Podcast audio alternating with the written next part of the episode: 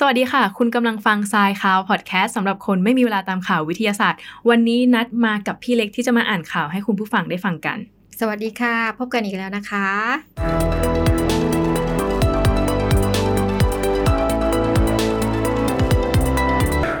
โอเคค่ะ ข่าวแรกกับข่าวอวกาศ อันนี้นัดนำงานวิจัยจากวารสารเนเจอร์มาเล่าให้ทุกคนฟังกันกับการจับภาพ ดาวฤกษ์เนี่ยกำลังกลืนดาวเคราะห์แบบ real-time อันนี้เป็นงานวิจัยจากทีมนักวิทยาศาสตร์จาก MIT แล้วก็มหาวิทยาลัยฮาร์วาร์ดและร่วมกับสถาบันเทคโนโลยีแห่งแคลิฟอร์เนีย ร่วมกันสังเกตปรากฏการณ์นี้ อืมค่ะ หนึ่งในทีมนักวิจัยเนี่ยเขาก็ไปสังเกตเห็นสัญญาณที่ปรากฏขึ้นมาที่หอดูดาวพาโลมาร์ในรัฐแคลิฟอร์เนีย แล้วก็หอดูดาวเคกในมลรัฐฮาวายนะคะ กล้องตรวจจับอินฟราเรดของหอดูดาวพาโลมาร์เนี่ยก็มีหน้าที่เก็บข้อมูลเพิ่มเติม แล้วก็วิเคราะห์โดยใช้กล้อง NEOWISE นะคะของ NASA ซึ่งเป็นกล้องโทรทัศน์อวกาศแบบอินฟราเรดก็พบดาวฤกษ์เนี่ยแหละค่ะกำลังดูดกลืนดาวเคราะห์อยู่นะคะ ปรากฏการณ์นี้ถูกตั้งชื่อว่า ZTF SLRN 2020 นะคะ ปรากฏการณ์นี้อยู่ห่างจากโลกไปราว 12,000 ปีแสง แล้วก็อยู่ในกลุ่มดาวนกอินทรีส่วนดาวเคราะห์ที่ถูกกลืนเข้าไปนั้นเนี่ยก็มีขนาดเทียบเท่ากับดาวพฤหัสบดีเลย แต่ก็ถือว่าเล็กกว่าดาวฤกษ์ที่กลืนตัวเจ้าดาวเคราะห์อันนี้เข้าไปราว 1,000 เท่าเลยนะคะน้องนัทจากชื่อปรากฏการณ์ที่พี่เล็กได้เล่าไปเมื่อกี้ว่ามีการระบุว่า 2020 เนี่ยมันมาจากที่ทีมนักวิจัยเนี่ยเขาได้สำรวจปรากฏการณ์นี้ยได้ในเดือนพฤษภาคมเมื่อปี 2020 ก็เลยเป็นเลขที่ห้อยท้ายชื่อนั่นเองอืมแล้วก็ใช้เวลาอีกประมาณ 1 ปี เพื่อศึกษาสิ่งที่เขาเจอจนทะลุปุโปร่งเนาะเกือบจะทะลุปุโปร่งแล้วก็ได้ตีพิมพ์ลงไปในวารสารเนเจอร์ แล้วก็เอามาให้ทุกคนได้ ฟังกัน ปรากฏการณ์ที่เขาเห็นเนี่ยทางนักดาราศาสตร์เขาก็จะเรียกว่าเป็นบั้นปลายของชีวิตของดาวฤกษ์ก็คือดาวฤกษ์เนี่ยเมื่ออยู่ไปสักพักหนึ่งเขาจะมีการขยายตัว จะใช้เวลาเป็นล้านๆปีเลยนะ หลายล้านปีด้วยอืมขยายตัวจนมีขนาดใหญ่กว่าขนาดเดิมมากๆ ขยายไปเรื่อยๆเรื่อยๆอันเนี้ยจะเรียกว่าเป็นดาวยักษ์แดง หรือว่าดาวยักษ์ใหญ่แดงแล้วแต่มวลของดาวฤกษ์เริ่มต้นอ่าช่วงที่ขยายตัวเป็นดาวยักษ์แดงเนี่ย ก็จะกลืนทุกสิ่งอืมทุกอย่างที่อยู่บริเวณนั้น คือนึกภาพตามว่าเขาเนี่ยพองตัวขึ้นเรื่อยๆเรื่อยๆมมอะไรที่อยู่ใกล้อะเขาก็กลืนเข้าไป ดาวเคราะห์ที่อยู่ใกล้ก็กลืนเข้าไปอืมแล้วจนกระทั่งดาวฤกษ์นั้นนะหมดพลังงานแล้วก็ค่อยยุบตัวเองกลับมาเป็นดาวแคะขาวอ่ามาเป็นดาวแคะขาวหรือว่ายุบไปเรื่อยๆเป็นดาวนิวตอนไปเป็นจนหลุมดำอะไรอย่างนี้ก็แล้วแต่ก็เหมือนว่าดาวดาวฤกษ์เนี่ยได้กลืนดาวเคราะห์รอบข้างไปเรียบร้อยแล้วอืมทีนี้ ดาวฤกษ์ที่ใกล้ที่สุดของเราก็คือดวงอาทิตย์ ใช่แล้วค่ะอ่าย้อนกลับมาที่ระบบสุริยะของเราบ้าง ก็คือสามารถอ่าปรากฏการณ์ที่ดาวฤกษ์กลืนดาวเคราะห์เนี่ยสามารถเกิดกับระบบสุริยะของเราได้ในอีกประมาณ 5 ล้านปีข้างหน้าโดยประมาณ เดียวเดียวๆนะคือคะน้องนัทดวงอาทิตย์ก็จะกลืนตั้งแต่ดาวพุธดาวศุกร์โลกไปเรื่อยๆ จนแล้วแต่ว่าเขาเนี่ยจะขยายตัวได้ขนาดไหนคุณ ตามข่าวพนี้ระเลยใช่ค่ะ แปลว่าอีก5ล้านปีข้างหน้าเนี่ยก็คือจะมีโอกาสที่ดวงอาทิตย์ของเราเนี่ยสุดท้ายก็จะมาเขมือบดาวใช่ต่างๆ รอบตัวเขาเข้าไปอะเหรอคะ ใช่ค่ะ ดวงอาทิตย์จะโอ้ถ้าถึงเวลาช่วงอายุหนึ่งของเขาเนี่ยเขาก็จะอืมขยายตัวเป็นดาวยักษ์แดงอืมอืมก็จะอาณาเขตก็อาจจะเลยวงโคจรของดาวพุธเลยวงโคจรของดาวศุกร์หรืออาจจะมาถึงโลกดาวอังคารอืมพฤหัสดาวเสาร์อะไรก็ตามอืมแต่ ก็แต่มันก็อีกหลายล้านปีเราก็อยู่ไม่ถึงหรอกแต่ว่านี่เป็นการประมาณของนักดาราศาสตร์เท่านั้นอือืม ใช่แหมค่ะฟังอย่างนี้แล้วไม่อยากกลับมาเกิดใหม่เลยนะคะเออเมื่อกี้ที่น้องนัทเล่าอะค่ะ เรื่องบ้านปลายชีวิตของดาวฤกษ์เนี่ยพี่สงสัยคำนี้นิดนึงความหมายมันคืออะไรคะจริง ๆ ถ้าดาวฤกษ์เนี่ยเขาไม่ว่าจะเป็นดาวฤกษ์หรือดาวเคราะห์เขามีอายุอ่ความเป็นอยู่ของเขาอืมถ้าเทียบจากมนุษย์ก็ได้ค่ะเหมือนอ่าเกิดมาเป็นเด็กจนถึงอ่า แก่อะไรอย่างเงี้ยค่ะอืมดาวฤกษ์ก็อืมเหมือนกันบ้านปลายของดาวฤกษ์อย่างที่หลาย ๆ คนอาจจะรู้จักกันว่าเออ เมื่อดาวฤกษ์ขยายตัวไปเรื่อยๆเรื่อยๆเป็นดาวยักษ์แดง ดาวยักษ์ใหญ่แดง ไปจนถึงดาวนิวตอนหดตัวเองลงมาเป็นดาวนิวตอนที่มีแรงอืมมีความโน้มถ่วงในตัวเองมาก ๆ มีความหนาแน่นอืมมาก ๆ จนหดไปเรื่อยๆ สุดท้ายของดาวฤกษ์ก็จะกลายเป็นหลุมดำตามทฤษฎีอืมฟังอย่างนี้แล้วพี่นึกถึงคำที่พระพุทธเจ้าท่านท่านพูดว่าทุกอย่างเป็นอนิจจังเนอะไม่มีอะไรโอ้ที่อยู่ เที่ยงคงทนแท้ถาวรคงทนถาวรเนอะสุดท้ายใหญ่แค่ไหนขนาดดาวฤกษ์ก็สุดท้ายก็ยังต้องถึงกับการอวสานได้ใช่ไหมคะ ก็คือก็ต้องต้องไปถึงบ้านปลายชีวิตเหมือนกับทุก ๆ สิ่งบนโลกใบนี้เนาะใช่อืมประมาณนั้นค่ะ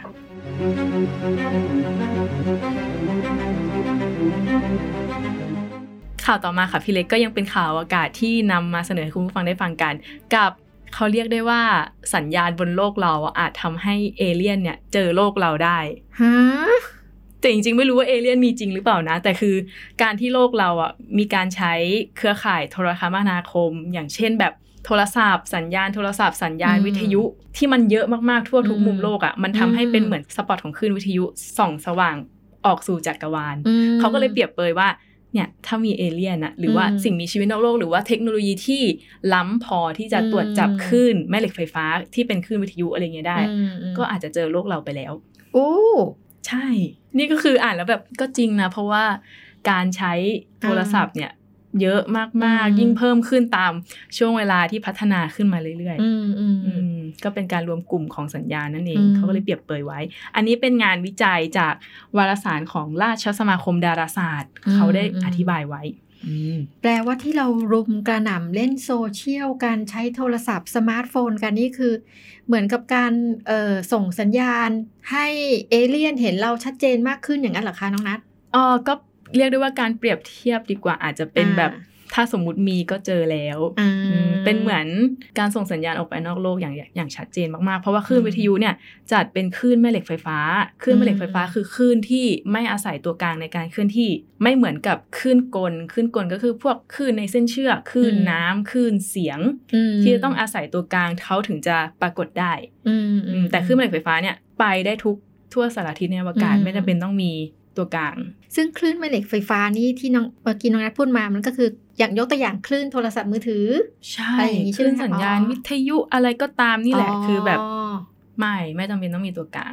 ถ้าอืมเปรียบเทียบอีกอันหนึ่งง่าย ๆ คือเทียบกับคลื่นเสียงอืมเวลาที่นักบินอวกาศเนี่ยอืมเขาอยู่นอกโลกเนาะอืมเขาก็จะไม่สามารถแบบส่งเสียงได้อืมจริงๆ ส่งเสียงได้แหละ แต่ว่าอืมไม่ได้ยิน เพราะว่าไม่มีตัวกลางในการที่จะพาพลังงานจากคลื่นเสียงเนี่ยขยายออกมา ก็ไม่สามารถได้ยินได้ แต่เครื่องเหล็กไฟฟ้าเนี่ยสามารถทุกที่ที่ไม่ต้องมีตัวกลาง อ่าอย่างนี้ดีกว่าอืมทีเนี้ยเขาก็วิจัยโดยการสร้างแบบจำลองว่า การที่โลกเราเนี่ยปล่อยขึ้นวิทยุเนี่ยจะไปได้สักไกลแค่ไหนอืมอืมในจักรวาลอืมเขาก็มีการสร้างแบบจำลองต่าง ๆ นานาดูอืมว่าแบบ เออ คลื่นวิทยุที่รั่วไหลจากเสาส่งสัญญาณโทรคมนาคมต่างๆ รวมถึงคลื่นโทรศัพท์เนี่ยก็ผลออกมาว่าไปไกลได้ถึงประมาณ 6 ปีแสง ไปถึงดาวแคระแดงที่ชื่อว่าดาวบานาร์ดอืมอืมก็ไม่ไม่ได้ใกล้ไม่ได้ไกลจากระบบสุริยะเราเท่าไหร่ ก็ถ้าบริเวณนั้นอะมีสิ่งมีชีวิตหรือว่าเทคโนโลยีที่ทันสมัยมากอืมพอที่จะตรวจจับได้ ก็อาจจะเจอเราก็เป็นได้นะคะ อืมพี่หวังว่าถ้าเขาเจอเราเขาคงไม่มา เคาะโลกเราแล้วบอกว่า เบาๆหน่อยนะเธอ สัญญาณส่องสว่างไปทั่วอวกาศแล้วค่ะเออเสียงดังจังเลยนะ อาจจะเห็นแค่แบบสัญญาณส่องสว่างอ๋อเฉยเขาแค่เห็นสัญญาณๆใช่ค่ะ แสดงว่าเราเปิดเสียงดังได้ ได้เลยค่ะ แต่ข้างบ้านคงไม่คงไม่ยอมใช่ไหมคะ ตั้งแต่สงกรารแล้วค่ะ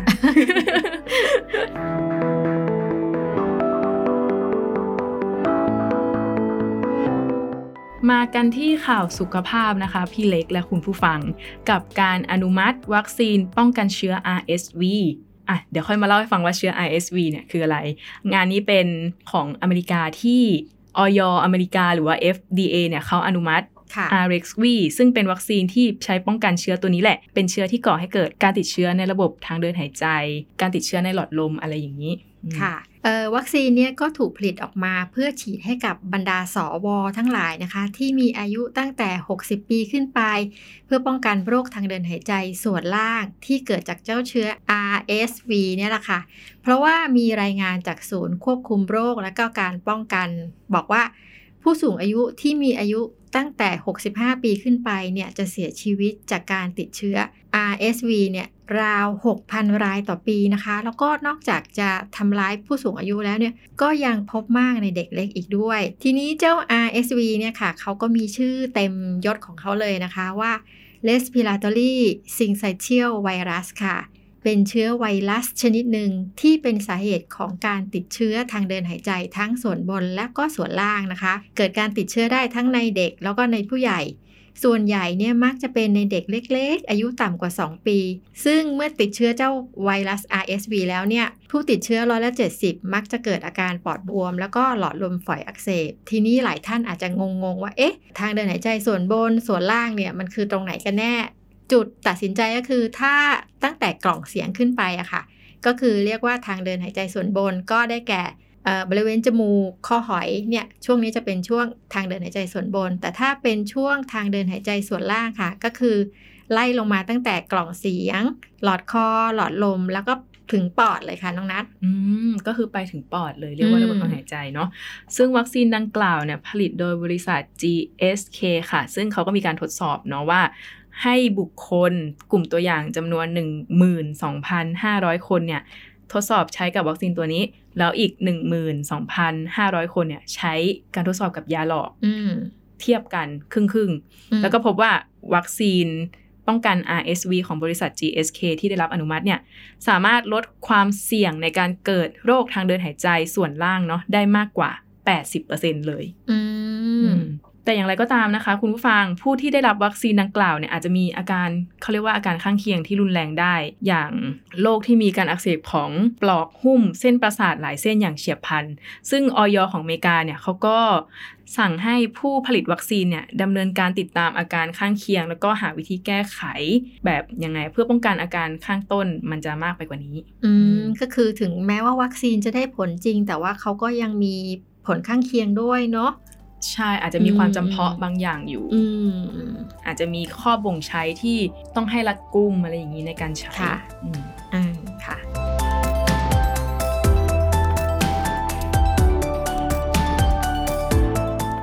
ข่าวต่อมาเป็นข่าวสิ่งแวดล้อมค่ะพี่เล็ก กับการอัปเดตกระปังหาสีชมพูที่เขาขยายพันธุ์มากขึ้นกระปังหาสีชมพูเนี่ยมีชื่อวิทยาศาสตร์ว่า Unicella verrucosa ค่อนข้างอ่านยากนิดนึง เขาเนี่ยจะอาศัยอยู่ในเขตน้ำตื้นทางทิศตะวันตกของทะเลเมดิเตอร์เรเนียน แต่ก่อนหน้านี้การรับปัญหาชนิดนี้เติบโตช้ามากๆ แล้วก็ถูกจัดว่าเป็นสิ่งมีชีวิตที่เสี่ยงต่อการสูญพันธุ์ในบัญชีแดงของ IUCN ซึ่งเป็นองค์กรที่เขาระบุว่าเออสัตว์ชนิดนี้มีสถานะเป็นอย่างไรนะตอนนี้ ซึ่งการที่เขาเสี่ยงต่อการสูญพันธุ์เนี่ยเพราะว่าถูกคุกคามจากการกระทำของมนุษย์ การใช้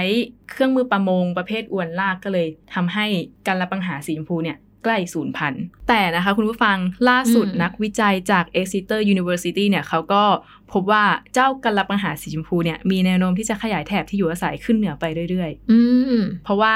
อุณหภูมิของน้ำทะเลเนี่ยสูงขึ้น จากที่บอกว่าศูนย์จะสูญพันธุ์เมื่อกี้หายากเมื่อกี้ กลายเป็นว่าโลกร้อนทำให้เขตอบอุ่นมันเพิ่มอืม เหมือนกับเขาชอบใช่ไหมเขาชอบใช่ ซึ่งนักวิจัยเขาก็ได้สร้างแบบจำลอง อิงตามแบบจำลองภาวะโลกร้อน RCP 8.5 ซึ่งก็คือแบบจำลองที่จำลองการปล่อยแก๊สเรือนกระจกในปริมาณสูง รวมถึงจำลองการเพิ่มขึ้นของประชากร เพิ่มขึ้นของเศรษฐกิจที่ต้องมีการแข่งแย่งกันรวมถึงสภาพอากาศอะไรเงี้ยเนาะ ก็เรียกว่าแบบจำลอง RCP 8.5 แล้วพบว่าภายในปี 2,100 หรือว่าคศ 2,100 เนี่ย เจ้ากันละปังหาสีชมพูอาจจะขยับขยายขึ้นเหนือไปจนถึงอ่าวบิสเคชายฝั่งอังกฤษไปจนถึงตอนใต้ของนอร์เวย์เนื่องจากสภาพอากาศที่เหมาะสมที่เขาจะเจริญเนี่ยมันเปลี่ยนไปก็คือขยายพื้นที่เจริญเติบโตไปเรื่อยๆก็คือเจริญในที่เดิมด้วยแล้วก็ขยายพื้นที่การเจริญออกไปอีก อทีนี้เจ้ากัลปังหาสีชมพูเนี่ยก็ถือว่ามีความสำคัญต่อระบบนิเวศอย่างมากเลยนะคะ เพราะว่าเป็นตัวที่เพิ่มความซับซ้อนให้กับแนวปะการังค่ะ โดยเฉพาะเมื่อกัลปังหาจำนวนมากเนี่ยเติบโตขึ้น จนกลายเป็นป่าใต้ทะเลเนี่ย เจ้ากาลปักหาเนี่ยคะก็ไม่ได้แค่ช่วยเพิ่มแหล่งอาหารให้กับสัตว์ทะเลอย่างเดียวนะคะ แต่ยังเป็นตัวชี้วัดสุขภาพของระบบนิเวศ แล้วก็แสดงให้เห็นถึงจุดที่ได้รับผลกระทบจากเครื่องมือประมงด้วยทีนี้ค่ะทีมนักวิจัยก็กล่าวว่า งานวิจัยชิ้นนี้ก็แสดงให้เห็นถึงผลกระทบอันซับซ้อนของภาวะโรครวนต่อระบบนิเวศทางทะเล แนวอาศัยของสิ่งมีชีวิตบางชนิดเนี่ยก็อาจจะมีการเปลี่ยนแปลงเหมือนกับเจ้ากระปังหาที่น้องนัดเล่าไปนะคะ บางชนิดที่เขาชอบอากาศอบอุ่นเนี่ยก็อาจจะกลายเป็น ผู้ชนะในระยะสั้น แต่ก็ยังตอบไม่ได้หรอกค่ะ ยังไม่สามารถฟันธงได้เนะว่าสุดท้ายเนี่ยเจ้าสิ่งมีชีวิตเหล่านี้จะได้รับประโยชน์จากภาวะโรคร้อนไปถึงเมื่อไหร่ ก็อย่างที่บอกภาวะอืมโลกร้อนโลกรวนอืมอะไรอย่างเงี้ยนะมันก็อาจจะสร้างประโยชน์ให้กับสิ่งมีชีวิตบางอืมอย่าง หรือว่าอาจจะไปสร้างโทษให้กับสิ่งมีชีวิตบางกลุ่มอืมก็เป็นไปได้หมด แต่ว่าทางนี้ทางนั้นก็ดูในระยะยาวๆว่าโลกรวนเนี่ยจะมีผลกระทบหนักๆ ยังไงบ้าง เพราะฉะนั้นหันมารักโลกกันของเราดีกว่า ใช่ค่ะ เพราะว่าเนาะยิ่งพี่คิดว่าตอนเนี้ยเอ่อคนไทยทุกคนคงได้รับผลกระทบของภาวะโรครวนกันเอาอย่างทั่วหน้าเอาใช่ไหมง่ายคะๆก่อนเลยค่ะ อากาศตอนนี้คืออบอุ่นมาก ร้อนมาก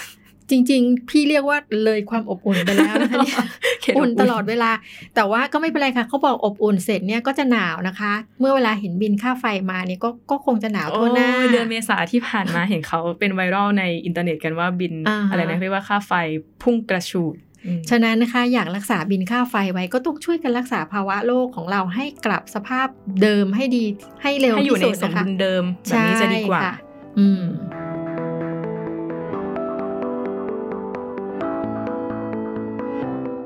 ต่อมาเป็นข่าวอ่าเกี่ยวกับสิ่งมีชีวิตค่ะพี่เล็กอ่าจ้ะเป็นสิ่งมีชีวิตที่ไม่ใช่พืช ไม่ใช่สัตว์ แต่ว่าเป็นเห็ดอ่าเดี๋ยวจะบอกว่าเห็ดเนี่ยมันเป็นยังไงเวลาฝนตก อันนี้ก็มีงานวิจัยออกมาในวารสาร Fungal Ecology ซึ่งอืมตีพิมพ์เมื่อเดือนมีนาคมที่ผ่านมานี่เอง แต่ว่าเราก็เพิ่งเอามาเล่าให้คุณผู้ฟังได้ฟังกันอืมนักวิทยาศาสตร์เนี่ยเขาได้ศึกษาความเป็นไปได้ของการส่งสัญญาณระหว่างเห็ดด้วยกัน แล้วก็การส่งสัญญาณระหว่างเห็ดกับต้นไม้รอบข้างว่าจะเป็นยังไงเวลาฝนตกหรือว่าเปียกอืมอืม งานวิจัยนี้นะคะก็มาจากมหาวิทยาลัยโทโฮคุ ประเทศญี่ปุ่นนะคะ ซึ่งได้ตรวจสอบสักไฟฟ้าฟังยากนะคะ เอาอืมเปลี่ยนใหม่ เรียกง่ายๆเลยว่าเป็นสัญญาณทางไฟฟ้านี่เอง ที่เห็ดสายพันธุ์และคาเลียไบคัลเลอร์นะคะ ปล่อยออกมา พบว่าสัญญาณเนี่ยแปรผันตามความเปียกงงไหมคะอืมอ่างงพูดง่ายๆก็คือ เห็ดเนี่ยค่ะ จะปล่อยสัญญาณไฟฟ้าออกมา ในลักษณะที่ยิ่งเห็ดเนี่ยมีความเปียกเท่าไหร่ ก็จะยิ่งปล่อยสัญญาณไฟฟ้าออกมามากขึ้น นั่นแปลว่าอะไรคะ แปลว่าถ้าแห้งแรงไม่มีน้ำไม่มีความชื้นเลยเลยเห็ดก็จะไม่ปล่อยสัญญาณไฟฟ้าออกมาค่ะน้องนัทอืมงานนี้เขาก็ได้จำลองสถานการณ์ขึ้นมาอืมว่าอืมเหมือนฝนตกให้เห็ดนั้นอะ มันเปียก และทีนี้เขาก็พบว่าตามที่พี่เล็กบอกเลยว่าเมื่อเห็ดเปียกก็มีสัญญาณไฟฟ้าเพิ่มขึ้นอืมแต่ไฟสัญญาณไฟฟ้าที่เพิ่มขึ้นมาเนี่ยเขาบอกว่าบางครั้งที่เพิ่มขึ้นน่ะอาจจะเกิน 100มิลลิโวลต์ถ้าเทียบกับไฟบ้านนะคะ ไฟบ้านของเราเนี่ยมีแรงดันหรือความต่างศักย์อยู่ที่ 220 โวลต์อืมเห็ดน่ะก็จะน้อยกว่าไฟบ้านไปประมาณ 1,000 เท่า แต่ก็ยังถือว่ามีอืมซึ่งมันเป็นอะไรที่แบบไม่น่าจะมีสัญญาณไฟฟ้าในเห็ดอะไรอย่างนี้ใช่ไหมคะใช่และสัญญาณใช่สัญญาณไฟฟ้านั้นนะก็จะยังคงอยู่หลังจากที่ฝนเริ่มตกประมาณ 1-2ชั่วโมง แล้วก็มีค่าเฉลี่ยคงอยู่ประมาณ 8 ชั่วโมงอืมนักวิทยาศาสตร์เขาก็ใช้คำเปรียบเปรยเนาะว่าแบบเป็นการสื่อสัญญาณทางไฟฟ้าเป็น electrical conservation หรือเปล่าอืมหรือว่าเขาก็ยังมีสันนิษฐานอยู่ว่า หรือว่าจะเป็นการสื่อสารรูปแบบหนึ่งของเห็ดนะหรือเปล่า อันนี้ก็ยังไม่ฟันธงนะคะ เอามาเล่าให้ฟัง อืมอือืมมแปลว่าอะไรคะแปลว่าอาจจะเป็นไปได้ที่เห็ดอาจจะเมาส์มอยกัน ก็ยังสรุปไม่ได้เออแต่แค่เป็นงานวิจัยพื้นฐานออกมาก่อน อืมอืมอืม ถ้าเกิดจำไม่ผิดนะคะทรายคลาว EP ที่ 67 ของเราเนี่ยนะคะน้องนัทก็เคยมีการพูดถึงเรื่องพืชที่ส่งสัญญาณคุยกัน โดยบอกว่าพืชที่ขาดน้ำเนี่ยก็จะส่งเสียงออกมาเหมือนกัน อันนี้ค่ะ คิดว่าก็อาจจะเป็นแรงบันดาลใจในการตั้งสมมติฐานว่านอกจากพืชแล้วเนี่ยอาจจะมีสิ่งมีชีวิตชนิดอื่น เช่นเห็ดเนี่ยก็อาจจะส่งสัญญาณไฟฟ้าได้เหมือนกันนะคะ ก็ไม่ผิดนะคะ ในการอืมที่จะตั้งสมมุติฐานไว้ก่อนอืมซึ่งการทดลองเนี่ยก็จะในในอนาคตเนาะการทดลองก็จะไปตอบสมมุติฐานเองว่าใช่หรือไม่ใช่อืมอ่าทีเนี้ยใช่ข่าว EP 17เราเคยคุยเรื่องพืชส่งสัญญาณไปแล้วเนาะอืมในในข่าวเนี้ยเขาก็ยังบอกอีกเนาะว่า ก็มีงานวิจัยเมื่อปีที่แล้วเช่นกันที่เขาศึกษาเชื้อราว่าเชื้อราเนี่ยมีก็มีการส่งสัญญาณทางไฟฟ้าที่แตกต่างกันอยู่ราวๆ50รูปแบบ เปรียบเหมือนว่าอืมสามารถพูดคุยคำศัพท์ได้แบบ50คำ ที่แตกต่างกันอะไรอย่างนี้อืมซึ่งเรียกได้ว่าเป็นความลี้ลับของพืชของอะไรก็ตามที่เราไม่ได้ยินเสียงเขาแต่จริง ๆ เขาอาจจะมีอะไรปล่อยออกมา ซึ่งเราต้องศึกษากันจริง ๆ ก็อาจจะเจออืมโหไม่น่าเชื่อเลยนะคะ ถ้าเกิดเป็นเรื่องจริงขึ้นมาเนี่ย ต้องเป็นเรื่องน่าทึ่งมากนะคะต้นไม้ที่คุยกัน ใช่ต้นไม้ไม่รู้เขาแอบนินทาเราหรือเปล่านะเนี่ย ไม่ให้น้ำเราเลย เราอืมไม่ได้น้ำมาสองวันแล้วอะไรอย่างนี้อืมอืมก็ต้องรอดูนักวิจัยว่าเขาจะ จะศึกษากับสมมุติฐานนี้ยังไงต่อไป เดี๋ยวถ้ามีความคืบหน้าเดี๋ยวนัดจะเอามาเล่าให้คุณผู้ฟังได้ฟังกันอย่างแน่นอน แต่ว่า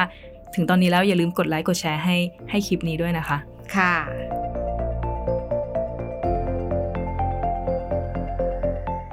เดินทางมาถึงข่าวสุดท้ายที่เป็นข่าวที่เป็นการค้นพบในประเทศไทยกันนะคะ กับการค้นพบรอยตีนไดโนเสาร์ที่บ้านดงมะไฟตำบลโคกมนอำเภอน้ำหนาวจังหวัดเพชรบูรณ์ค่ะ ต้องบอกก่อนว่าจังหวัดเพชรบูรณ์เนี่ยเป็นจังหวัดที่มีอุทยานธรณีในระดับประเทศไทยนะคะ ซึ่งอุทยานธรณีจะมีทั้งระดับ ท้องถิ่นประเทศแล้วก็ระดับโลกในเมืองไทยเราเนี่ยมีอุทยานธรณีระดับโลกหนึ่งที่คือที่สตูล ซึ่งอุทยานธรณีเนี่ยจะรวบรวมความหลากหลายทางธรณีวิทยา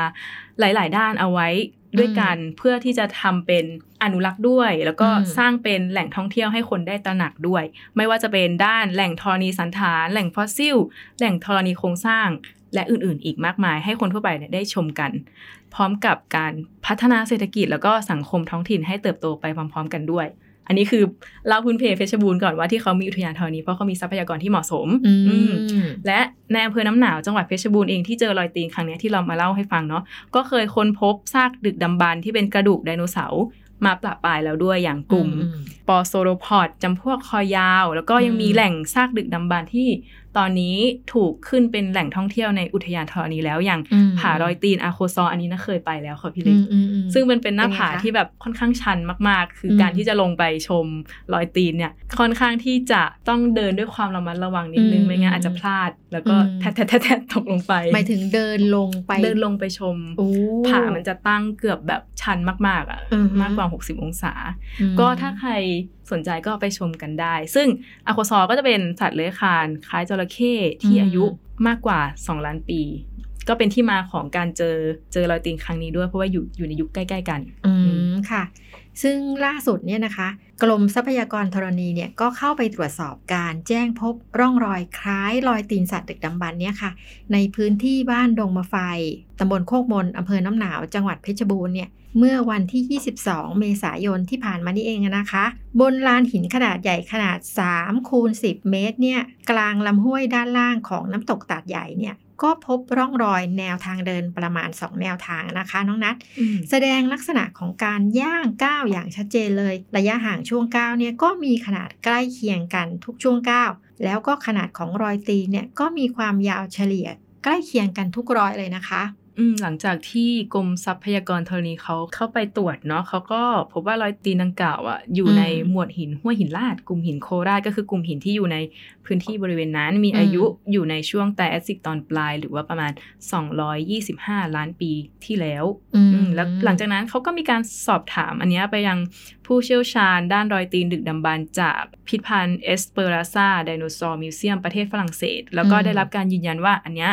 เป็นรอยตีนของสัตว์ดึกดำบรรจริง ๆ อืมซึ่งรอยตีนดังกล่าวเนี่ยก็มีลักษณะคล้ายรอยตีนของไดโนเสาร์กลุ่มซอโรพอดนะคะ หรือกลุ่มไดโนเสาร์กินพืชคอยาว แต่จากอายุหินนะคะ แล้วก็หมวดของหินดังกล่าวเนี่ยยังไม่เคยมีรายงานการค้นพบไดโนเสาร์มาก่อนเลย ซึ่งหากศึกษาให้แน่ชัดต่อไปเนี่ยก็จะถือว่าเป็นข้อมูลการค้นพบที่สำคัญด้านบรรพชีวินของจังหวัดเพชรบูรณ์เลยนะคะน้องนัท อืม ที่บอกว่ายังยังไม่เคยมีรายงานการพบ ไม่ใช่ว่าไม่มีอืมเพราะว่าอาจจะยังไม่เจอ แต่บอกกันว่าผาอาโคซอที่เล่าไปเมื่อกี้นี้ตอนต้นข่าว เรียกได้ว่าเป็นบรรพบุรุษของไดโนเสาร์การเจอไดโนเสาร์ครั้งนี้ก็อาจจะเป็นช่วงรอยต่อหรือว่าอะไรที่ยังไม่เคยพบ แล้วได้พบตอนนี้ก็ถือว่าเป็นเรื่องที่ต้องศึกษากันต่อไป